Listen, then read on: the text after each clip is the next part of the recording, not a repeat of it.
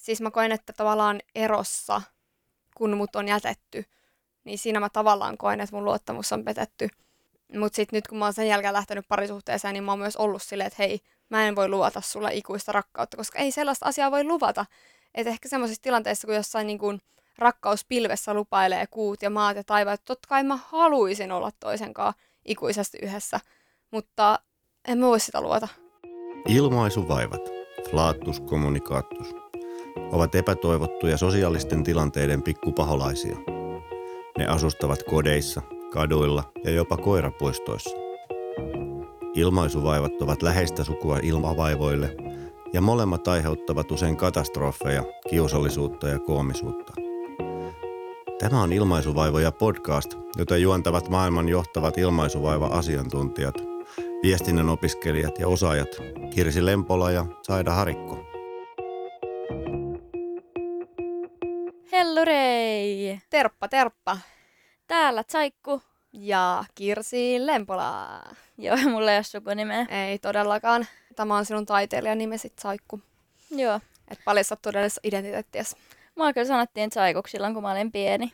Mä sanon sua vieläkin. Sanotko? Kyllä mä joskus. Ainakin kaikille muille mä puhun, että sä oot Saikku. Joo, mä itse asiassa eilen töissäkin sanoin, että pitäisiköhän mun viedä sille kirsukaiselle jotakin. Eikä? Vaikka ihmiset ei edes tiedä, että kuka helvetti on kirsukainen. Joo, se on sun ihan oma keksimä nimi. Olen tosi kiitollinen siitä, koska mulla ei ole aikaisemmin ollut lempinimeä. Mua haukku yksi kaveri lapsena kinkuksi. Mä olin vähän pyöreä.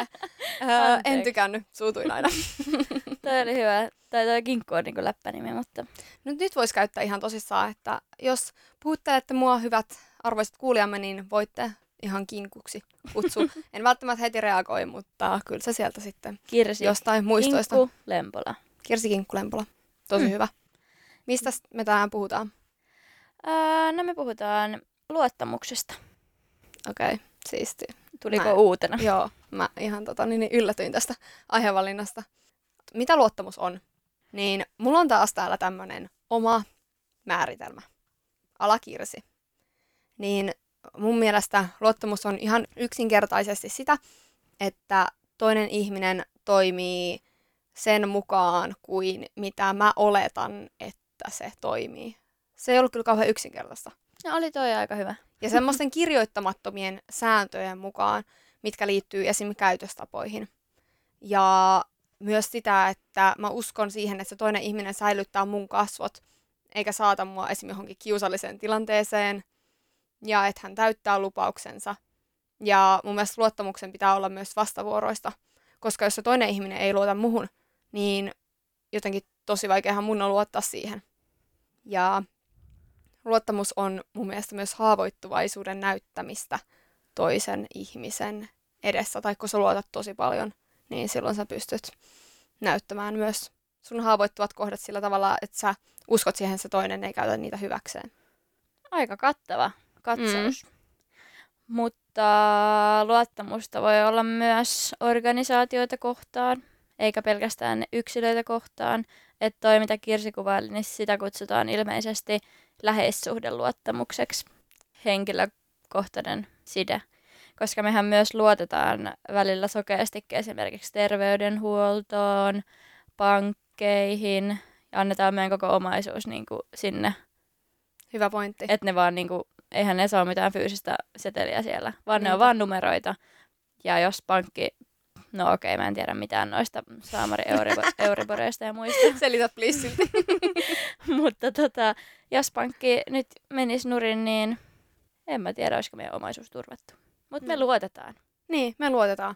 Ja sama juttu muutenkin instituutioissa, vaikka joku poliisi tai lääkäri, että et sä niinku kellekään tahansa henkilö tai psykologi, että sä kelle vaan avautuisi sun jutuista, mutta sit siinä on se, että tämä on psykologi, tämä on hänen roolinsa, niin sit sä voitkin yhtäkkiä kertoa Jep. kaiken. Ja monilla ammattiharjoittajilla on just se vaitiolovelvollisuus, mutta eihän se nyt tarkoita sitä, että ne ei kerro mitään. Mm. Mutta Totta. niinku, Onneksi me ei olla sellaisessa ammatissa, niin kenenkään Niin. ei tarvi epäillä. joo, meillä ei ole vaitiolovelvollisuutta. Paitsi teidän ö, kuulijakysymysten kohdalla kyllä tänne tuotetaan ihan anonyyminä, että Niin. siihen voitte luottaa. Vai voitteko? Mm. Tin, tin, tin. Niin mä mietin esimerkiksi semmoisia juttuja tässä instituutioluottamuksessa, että aika monessa ihan arkipäiväisessä asiassa me tarvitaan sitä luottamusta, että vaikka, että miten me niin kuin voitaisiin ottaa vaikka mitään työtä vastaan, jos me ei luotettaisi siihen, että ne sopimuksen ehdot täyttyy ja että me saadaan palkkamme ja että se työ niin kuin tosiaan on olemassa.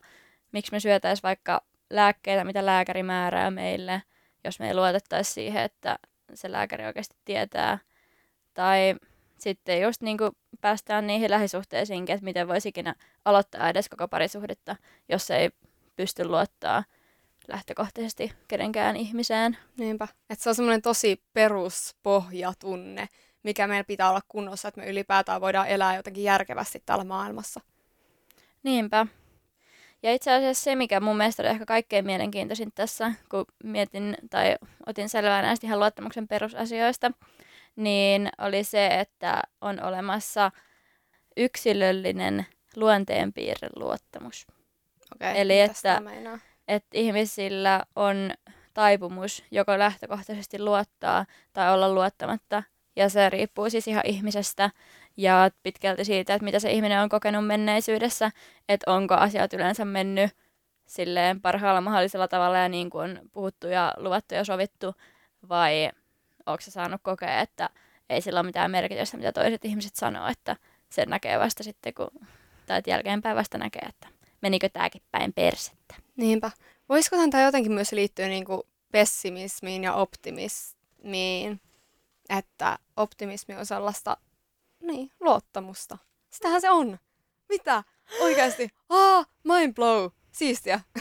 Jep, totta. Ah. Kyllähän se siihen liittyy. Et pessimismi on vähän semmoista, että ei, ei ehkä luota toisiin tai ei luota siihen, että elämä kantaa. Niin totta, sehän on myös yksi luottamuksen muoto, että luottaako ylipäätänsä elämään. Mm. Mutta elämän kanssa me ei olla vuorovaikutuksessa. No se on kyllä totta, joten rajataan se ulos keskustelusta. Mutta tota, onko sä sitten tämmöinen ihminen, että sä lähtökohtaisesti luotat vai onko sä skeptinen, vaikka jos sä tutustut uuteen ihmiseen, niin luotatko häneen? Kyllä mä luotan silleen pintapuolisesti ja mä oon muutenkin siis tosi avoin ihan kelle vaan ja puhun mun aika henkilökohtaisikin asioista, mutta silleen tosi syvällisesti, että mä luotan, että oikeasti hei, toi on täällä mua varten, kun mä tarvin sitä, että mä voin vaikka soittaa keskellä yötä jollekin, niin kyllä siihen menee varmaan niin kuin pari vuotta tai vuosi, jos ollaan tosi intensiivisesti tekemisessä. Tietyt luonteenpiirteet, joita mä oon tavallaan, mä saatan yhdistää jonkun asian johonkin toiseen ihmiseen, joka on ollut luotettava tai epäluotettava, ja siinä tapauksessa mä luotan joko helpommin tai se kehittyy paljon hitaammin. Mutta on niinku, jos sinne ihmisessä on jotain epäilyttävää, jos esimerkiksi puhuu paskaa toisista heti, ennen kuin tuntee mua, että se luottaa mulle ihan liikaa asioita, heti alkuun sellaista niin kuin, tavallaan pahoja asioita, niin sit siitä tulee semmoinen epäluottamus. Että jos uskoutuu mulle ja avautuu mulle, niin ei siitä ehkä lähtökohtaisesti. Kyllä se mulle ehkä on vähän sillä, että huh huh, onpa siistiä, että hän luottaa, mutta että onkohan tässä nyt joku ongelma, että jos ei mene niin kuin, ihan normien mukaan se käytös, mutta kyllä mä niin kuin luotan. Ja itse asiassa jossain tapauksessa mä saatan olla aika sinisilmäinenkin, että mä uskon jotenkin, että mä vaistoisin sen, jos joku haluaisi oikeasti satuttaa mua fyysisesti, mutta mä en ollut koskaan siinä tilanteessa, että joku haluaisi, tai niin kuin, että mulla ei ollut semmoista tilannetta, joten en mä tiedä, mitä se sitten käytännössä olisi. Just mä oon saattanutkin kertoa täällä podissa siitä, kun mä lähdin sinne kuuluisaan hällän kellariin. Vai onko? Joo, kai. Kännissä, kännijaksossa. Joo, että saatan lähteä jonkun tuntemattoman mukaan yhtäkkiä, joka on just päässyt putkasta, niin sen kanssa ryyppäämään, että että onhan se vähän ehkä jopa uhkarohkeeta, joku voisi sanoa. Mutta kun mä vaan luotan siihen, että mun intuitio sanoo mulle, jos joku ei ole luotettava. Mutta sitten toisaalta mulla on ollut joskus vähän vääränkin käsitys jostain ihmisestä, että, että tavallaan just mä oon verrannut sitä, että se muistuttaa jotain epäluotettavaa tyyppiä, niin sitten mä en ole luottanut sen takia siihen. Mutta kyllä mä oon tosi luottavainen. No, no entässä? Onnittelut sillä nimittäin. Kiitos. Tota, luottavaiset ihmiset ovat tutkimusten mukaan onnellisempia ja kärsivät vähemmän henkilökohtaisista ristiriidoista ja luottavaiset ihmiset kärsivät harvemmin sopeutumattomuudesta sekä he olivat pidettyjä ja haluttuja ystäviä. Mm. Woohoo! Yeah, congratulations! Joo, mutta no. mä oon kyllä myöskin. Täytyy myöntää, että on uskon ihmisistä hyvää Mutta mulla ei ollut oikeastaan huonoja kokemuksia, kun esimerkiksi me kysyttiin teiltä kuulijoilta, että onko luottamustasi ikinä petetty. Mm. Niin mä olisin varmaan vastannut siihen, että ei. Ei mulla ainakaan tullut mieleen mitään kokemusta, että Oikeasti. missä mun luottamus olisi petetty. Ja sä et ole koskaan myöskään pettänyt kenenkään luottamusta, vai? No, siitä mä en tiedä. En mä tiedä. Siis, no kyllä mä nyt saatan sanoa, että nähdään lähiaikana ja ei nähdä. Okei, okay, mutta Mutta ei en- tota ehkä lasketa. Tai no, niin. riippuu miten se toinen suhtautuu ehkä siihen. Se on varmaan niin se mm. tavallaan määrittävä tekijä. Jep, mutta siis kyllä mä oon luottavainen kuin mikäkin. Ja itse asiassa 92 prosenttia kysyttiin teiltä Instassa, että ilmaisuvaivoja podcast, niin 92 prosenttia vastasi, että olen pettänyt jonkun luottamuksen tai minun luottamukseni on petetty. Eli 8 prossaa väittää, että ei ole koskaan pettänyt kenenkään luottamusta, eikä luottamusta ole petetty. Että kyllä se pieniä sattumia lukuun ottamatta kaikille jossain vaiheessa elämää varmaan tulee vastaan. Siis mä koen, että tavallaan erossa kun mut on jätetty, niin siinä mä tavallaan koen, että mun luottamus on petetty. Mutta sitten nyt kun mä oon sen jälkeen lähtenyt parisuhteeseen, niin mä oon myös ollut silleen, että hei, mä en voi luvata sulle ikuista rakkautta, koska ei sellaista asiaa voi luvata. Että ehkä semmoisissa tilanteissa, kun jossain niin kun rakkauspilvessä lupailee kuut ja maat ja taivaat, totta kai mä haluaisin olla toisen kanssa ikuisesti yhdessä, mutta en mä voi sitä luvata.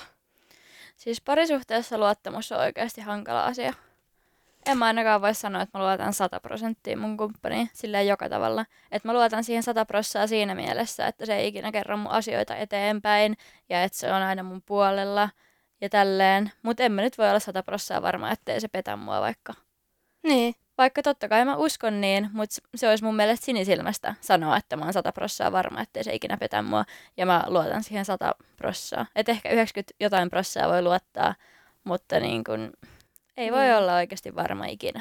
Eikä se ole sitä, että kuvittelee, että toisella ihmisellä on, tai en mä tiedä, miten sä ajattelet sen, mutta en mä ainakaan kuvittele, että sillä on joku salattu persoonallisuus, mitä se on piilotellut multa monta vuotta, mutta kun ihmiset muuttuu, Niin. että se on vaan se yksinkertainen syy, että et sä voi luoda itsekään mitään monien kymmenien vuosien päähän, koska säkin tuut muuttumaan.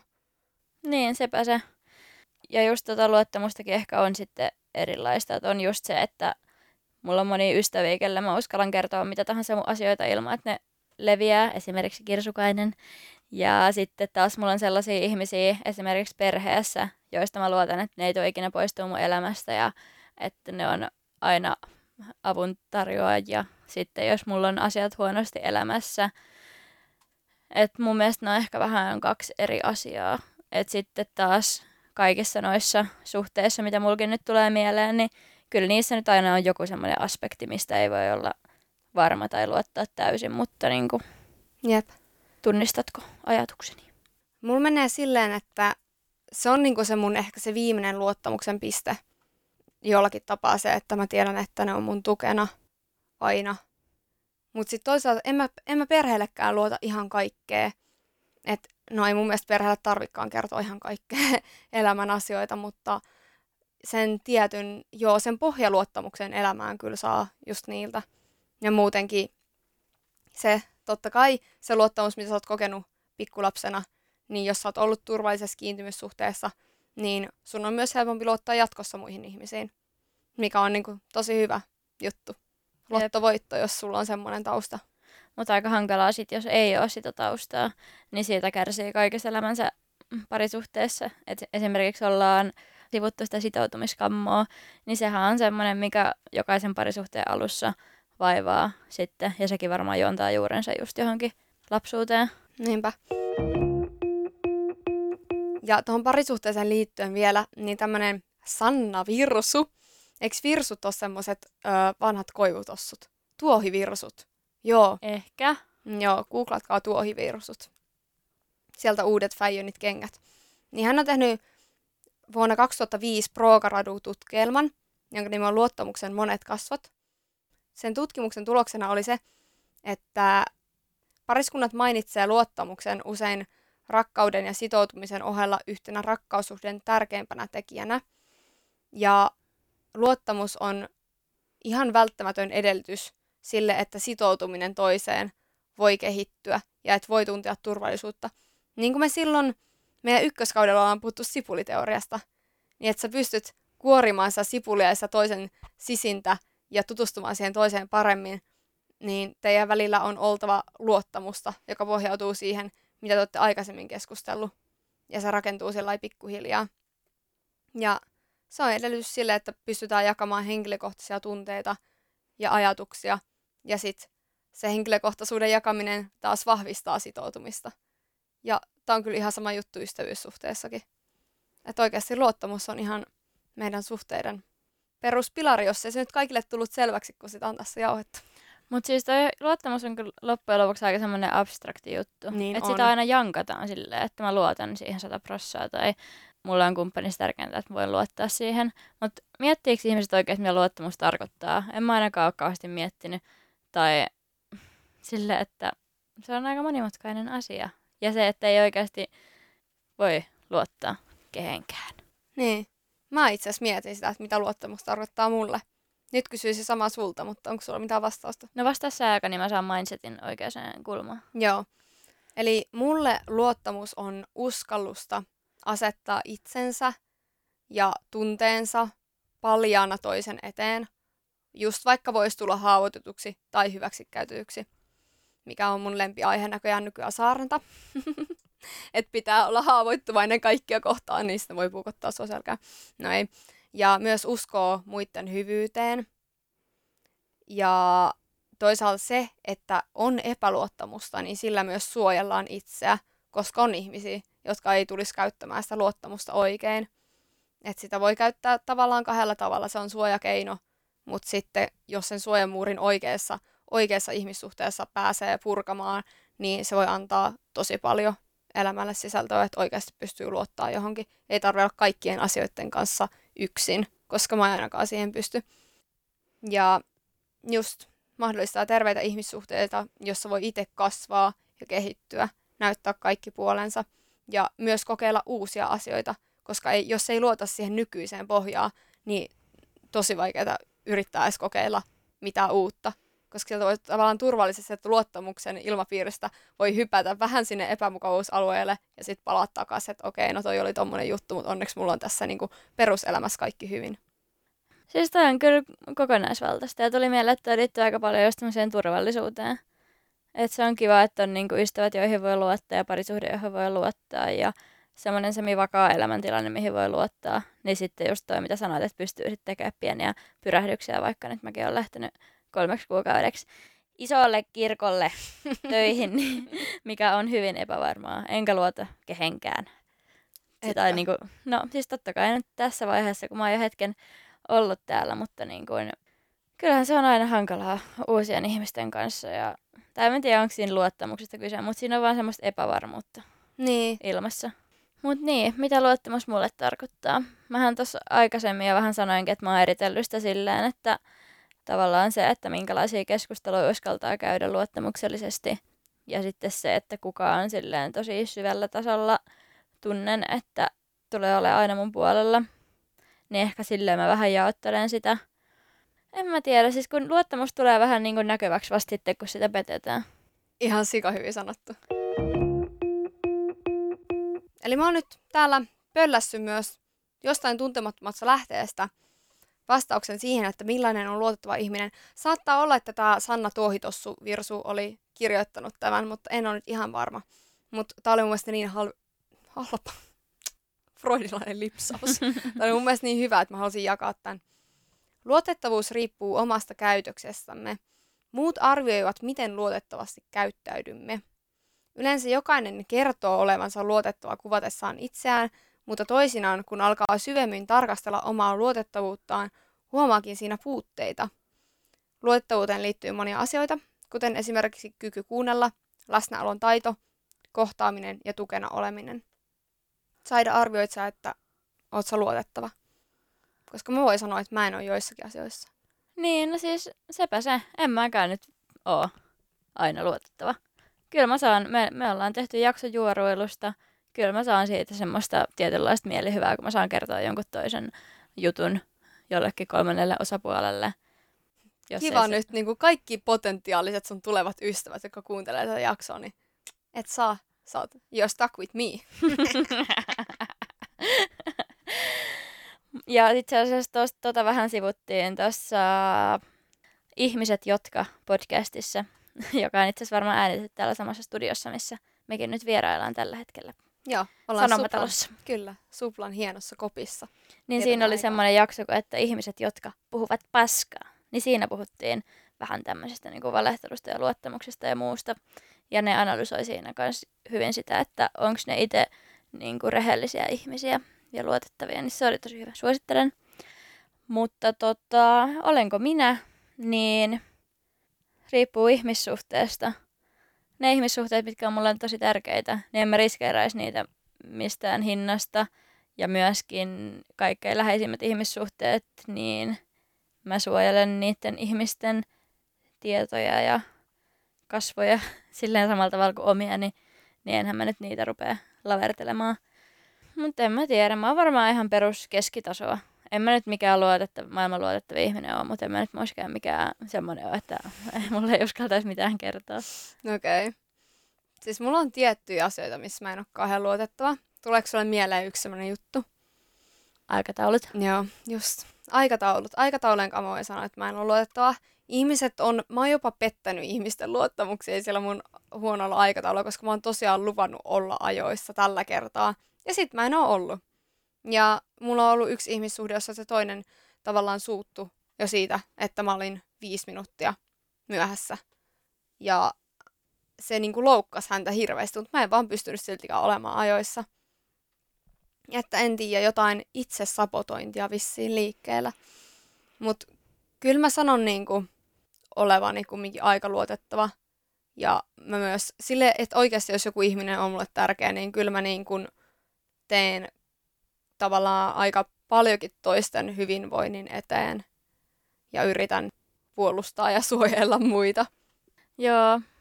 No se on ihan ihmisestä kiinni, että kuka pitää tuommoista aikataulujutskaa tärkeänä. Niin, kun nimenomaan se on se, että se on siitä tavallaan kokijasta kiinni, että onko se epäluotettava vai ei. Että jos niin kuin, tavallaan toimii just kun niin kuin itse on sanonut, niin kyllä silloin on luotettava, mutta sitten taas epäluotettuus on vähän silleen kiinni kuin kaakun, että se riippuu siitä toisesta. Mm. Mutta kyllä mä nyt sanoisin, että sä oot luotettava kuitenkin. No, jos on menettänyt luottamuksen johonkin, tai ylipäätään jos sä oot pettänyt itse jonkun luottamuksen, niin miten sen luottamuksen voisi saada takaisin? Tai miten jos on heikko luottamus, vai jostain syystä, niin miten sitä niin voisi kasvattaa? Niin onko sulla tähän mitään ratkaisua? Varmaan vähän riippuu, mikä se asia on. Mutta toisaalta nyt jos joku on luvannut sulle jotain ja se ei pidä sitä lupausta, niin kai se on sit luottamuksen menetys. Mutta jos nyt vaikka miettii sitä kuuluisaa pettämistä, jos on luvannut, että en koskaan petä sinua ja olen kanssasi aina ja olet ainoa, niin ja sitten se tekee kuitenkin just sen vastakkaisen, niin mä veikkaan, että ei se ihan kauheasti mikään auta. Että ehkä aika ja se, että saa positiivisia kokemuksia siitä ihmissuhteesta.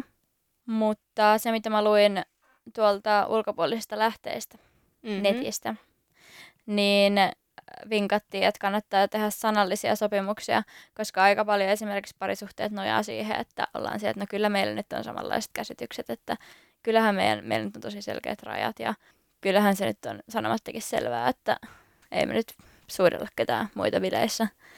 Niin sitten jos ne kävisi ihan sanallisesti läpi, niin silloin se tuntuu enemmän sopimukselta, johon on helpompi luottaa. Ja myöskin molemmilla osapuolilla varmaan silloin isommat motiivit pitää siitä kiinni, koska ei se tunnu varmaan niin pahasti luottamuksen pettämiseltä, jos tekee jotain sellaista, mitä ei ole koskaan ääneen edes lausuttu, että ei saisi tehdä. Entä sitten niin kuin vaikka ystävyyssuhteissa tai perhesuhteissa? Koska parisuhteisiin ehkä liittyy se, että jopa voidaan keskustella noista, mutta tosi harvoin ystävyyssuhteessa keskustellaan siitä, että mitkä on meidän rajat, vai onko siinä edes mitään rajoja? Tai miten niin kun... No kai sitä voi vaikka sopia, että voidaanko sopia, että nyt tullaan ajoissa näihin tapaamisiin. Tai kyllähän vaikka jossain koululuokissa ja harrastusryhmissä ja muissa tehdään niin ryhmän yhteisiä sääntöjä vaikka. Se on totta. Niin, että ihmisillä olisi motivaatio sitten myöskin noudattaa niitä ja että kaikilla olisi kivaa siellä porukassa. Ja sitten siinä kohtaa, jos on mennyt se luottamus, niin toinen vinkki oli se, että pyritään ymmärtää tosi syvällisesti niitä toiminnan syitä, että se on ehkä raskaampaa itse miettiä sitä pahinta skenaarioa omassa päässään, että nyt Kirsi tuli myöhässä varmaan sen takia, että se ei välitä musta paskan vertaa, että ei sitä kiinnosta, vaikka mä täällä seison ja odotan.